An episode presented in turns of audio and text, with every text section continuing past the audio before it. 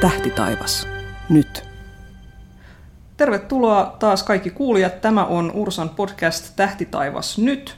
Tähti taivaan eh, ennuste tulevalle kuukaudelle, katsaus kuukauden tähtitaivaan tapahtumiin. Mä olen Anne Liljeström ja asiantuntijana meillä on jälleen kerran professori Markku Poutanen. Mm, lokakuu on ehkäpä nyt tämmöinen niin kuin pimein kuukausi, mitä vuosi tarjoaa. Nyt on vielä pimeätä, ei, lunta ei yleensä vielä lokakuussa ole. Ei ainakaan Etelä-Suomessa. Tietysti lunta voi tulla, mutta se sulaa.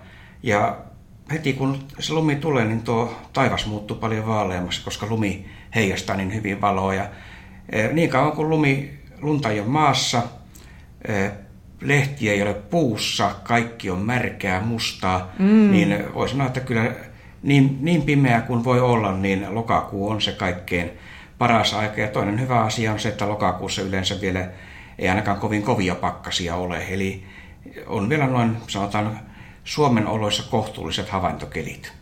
Kaikki on pimeää ja märkää, eli just täydellistä. Kaikki nauttii siitä. Ja tähtiä pääsee katselemaan jo ilta kahdeksalta, eli ei tarvi kauhean myöhään kukkua. Joo, varsinkin sitten kun kesäaika päättyy tässä lokakuun viimeisenä viikonloppuna, niin sen jälkeen sitten kelloja käännetään ja kello näyttää, että ei ole, ei ole vielä kovinkaan paljon. Eli tavallaan kun kellojen mukaan eletään, niin tuntuu, että tässähän pääsee jo aikaisin katsomaan. Ei se sinänsä tähtitaivaan asentoon mitään vaikuttaa tai näkymiseen, mutta kun me eletään tuon kellon mukaan, se tuntuu, että kovasti aikaisin illalla tulee jo pimeitä. Ja se tosiaan kannattaa käyttää hyväksi sitten nämä syksyn kuulaat pimeät yöt, koska sitten kun mennään tuonne marraskuun puolelle ja varsinkin joulukuuhun, niin rupeaa tulla kylmä, rupeaa tulla lunta. Ja pilviä. Ja pilviä. Lokakuun alkupuoli vielä voi olla hyvinkin tämmöistä sanotaan pilvetöntä. Mitä, me, mitä pitemmälle mennään, niin sitä pilvisempää tulee. Ja sitten kun ne pilvet humpsahtaa tuolla joskus lokakuun loppupuolella, niin seuraavan kerran sitten ruvetaan heräilemään tuossa ehkä helmikuun paikkerat, jokain sieltä jotain näkyy. Että siinä tulee semmoinen parin kolmen kuukauden aikapilvinen jakso, jolloin nämä kirkkaat yöt on kyllä sitä harvinaista herkkua. Älä nyt kauheasti petaa, meidän pitäisi kuule vielä marras ja joulukuukin tässä tänä, tänä, tämän vuoden aikana tehdä näitä oh, podcasteja. pois. Joo, ei, ei, pysykää, pysykää linjoilla. Äh, joo, mitäs lokakuussa nyt tähtitaivaalta sitten löytää? Katsokaa nyt sitä linnunrataa, kun on niin pimeät yöt ja on taustataivas on pimeä, niin linnunrata näkyy oikein kivasti, kun siellä myöhemmin illalla menee ulos, niin se on siellä suunnilleen idästä länteen tai ehkä, ehkä vielä vähän aikaisemmin illalla niin koillisesta lounaaseen kulkee se utumainen linnunradan vyö tuosta ihan poikki koko taivaan kannen melkein tuosta taivaan lakipisteen kautta ja se näkyy semmoisena kapeana utumaisena vyöhykkeenä siellä ja kun on riittävän pimeätä, niin kyllä se sieltä komeasti erottuu, että ei, ei tarvita mitään sen ihmeellisempiä kuin ulos ja odottaa semmoisen varttitunnin, että silmät tottuu pimeään, niin kyllä se sieltä komeasti paistaa. Ja hyviä pimeitä havaintopaikkoja voi käydä katsomassa esimerkiksi osoitteesta www.taivaanvahti.fi kautta havaintopaikat.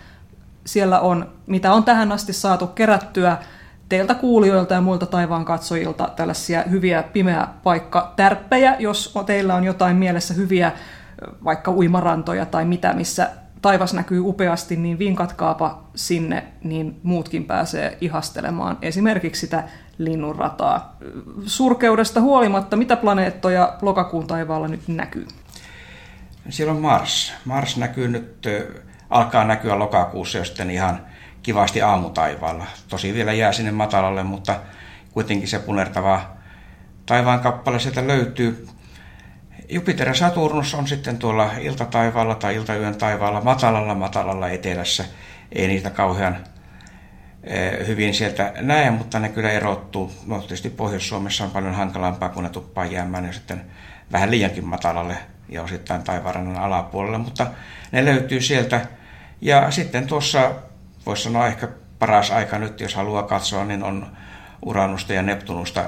Uranus on oppositiossa, eli vastapäätä aurinkoa, eli se näkyy sitten siellä keskiyöllä etelässä, mutta näiden kahden kappaleen tapauksessa tietysti hankaluutena on se, että ne on niin himmeitä, että niiden näkemisestä kyllä tarvitaan, no oikeastaan tarvitaan kaukoputki, että ennen kuin ne helposti sitä löytää, tarvitaan hakukartta, että löytää, missä kohtaa ne on ja osaa vielä sen kaukoputken suunnata oikeaan suuntaan, niin ne on vähän haastavampia kohteita sitten.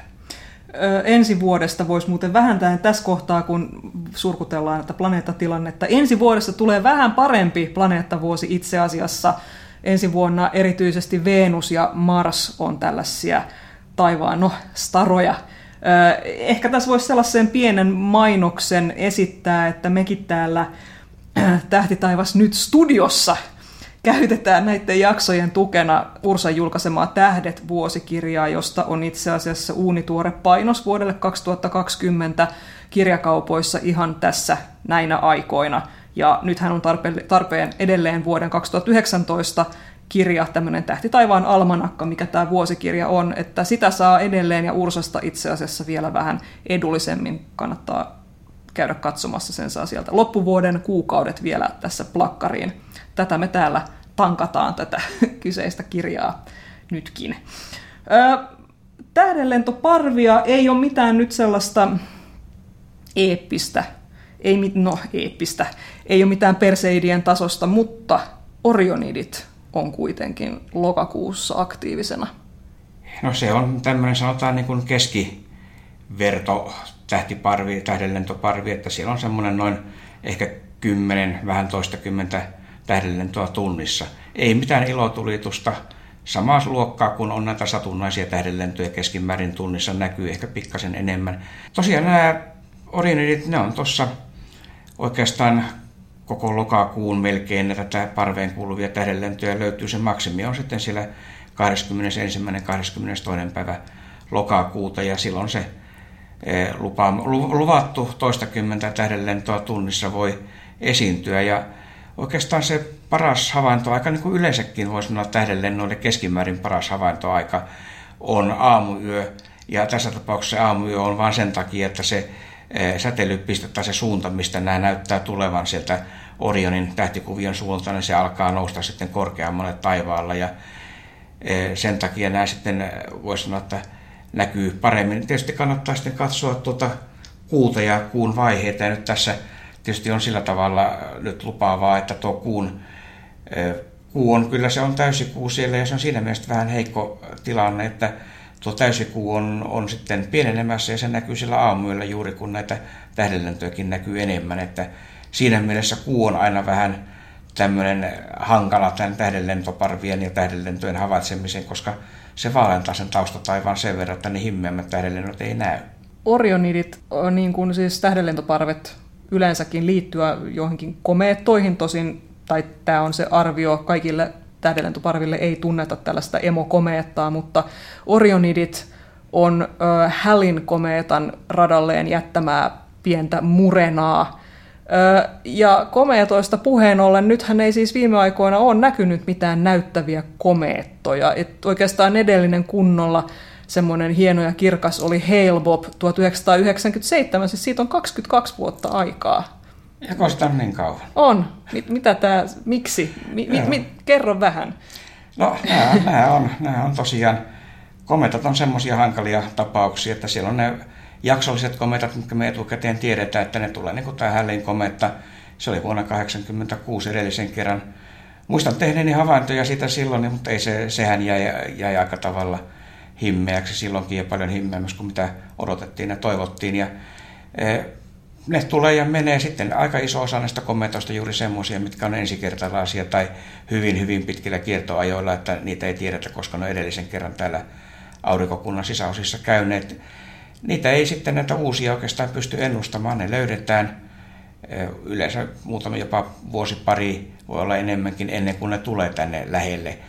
Ja riippuen ihan sitten siitä, että kuinka iso se on, minkä näköisessä asen, tai minkä näköisessä asennossa se on maan ja auringon suhteen, kuinka lähelle se tulee maata silloin, kun se on lähimpänä aurinkoa, niin että miten komeana se näkyy. Ja nyt on, on vaan käynyt huono tuuri meillä, että onhan niitä komettuja joka vuosi tuolla. Suurin osa jää niin himmeäksi, että ne näkyy vain kaukoputkella.